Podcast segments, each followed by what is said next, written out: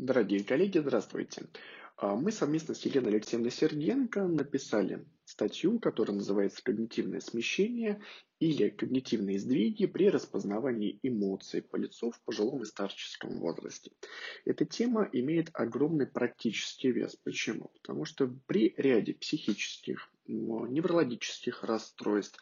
Вообще в, в пожилом возрасте, даже при нормальном старении, ну и при патологическом тем более, происходит изменение в социокогнитивных процессах. Что такое социокогнитивные процессы? Это способность человека понимать Э, эмоции, психические состояния не только собственные, да, но и другого человека. То есть, ну, распознавать эмоции, например, по лицу, по голосу, э, распознавать эмоциональное состояние по позе, понимать обман. Все это относится к социокогнитивную функцию. Чему посвящена статья? Дело в том, что э, существует, когда мы говорим про распознавание эмоций по лицу, существует определенные предпочтения. Да, то есть э, в чем? Э, предпочтение в распознавании э, эмоций. То есть, ну, например, лучше распознаются или, например, положительные эмоции, или лучше заостренно распознаются э, негативные эмоции, например, печаль, гнев.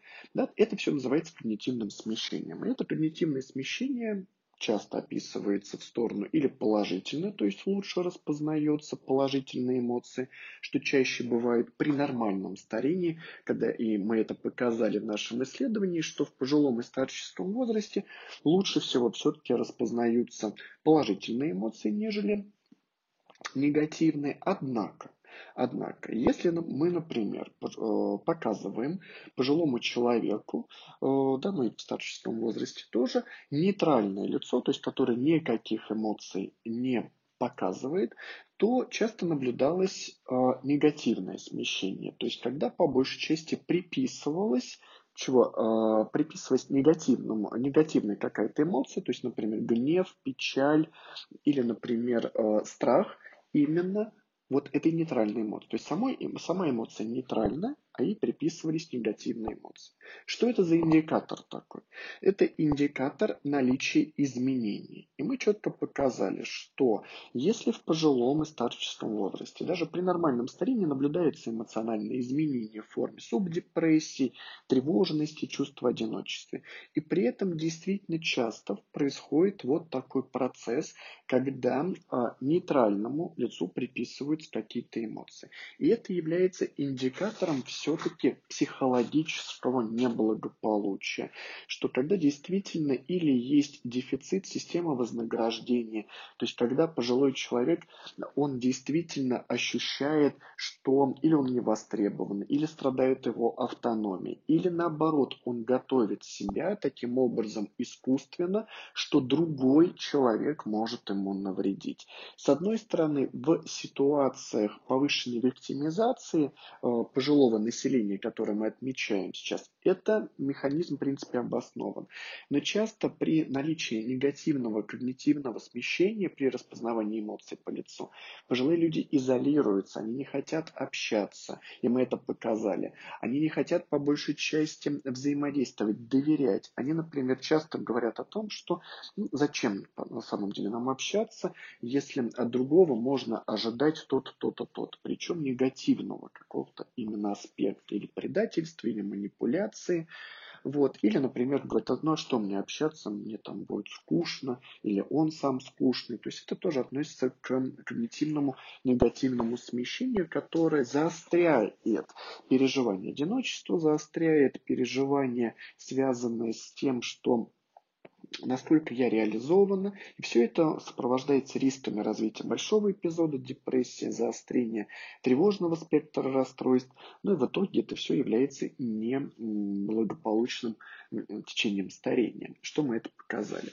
Помимо этого в статье мы выделили общие и возрастно-специфические предикторы, которые присущи э, группам да, лиц пожилого и старческого возраста, То есть те предикторы, то есть те факторы, которые влияют на распознавание дифференциации эмоций по лицу. Есть общие факторы. Мы должны понимать, что что всегда будет влиять на э, понимание психического или эмоционального состояния по лицу в позднем возрасте. Но это наличие удовлетворенности качеством жизни, это симптомы депрессии, то есть расстройств настроения и субъективные переживания одиночества. А в старческом возрасте э, факторы добавляются, то есть чем более, например, после 61 года больше факторов, это и полиморбидность, наличие заболеваний, и изменения в когнитивных функциях, это они э, начинают больше вносить вклад в состояние распознавания эмоций. Таким образом, это э, первое исследование, которое показало, что нам не нужно рассматривать, что в пожилом возрасте есть только или положительное, или когнитивное смещение. Мы показали, что, это, что нам вообще следует говорить про комбинированное смещение или гибкое когнитивное смещение. То есть, в зависимости от актуального эмоционального или психического состояния пожилого человека происходит и, э, даже его э, когнитивного состояния, да, здоровья, неврологического, соматического, существует определенная форма когнитивного смещения, как он воспринимает других людей. И они комбинированы, они меняются. Это может быть и положительные, это может быть и отрицательные.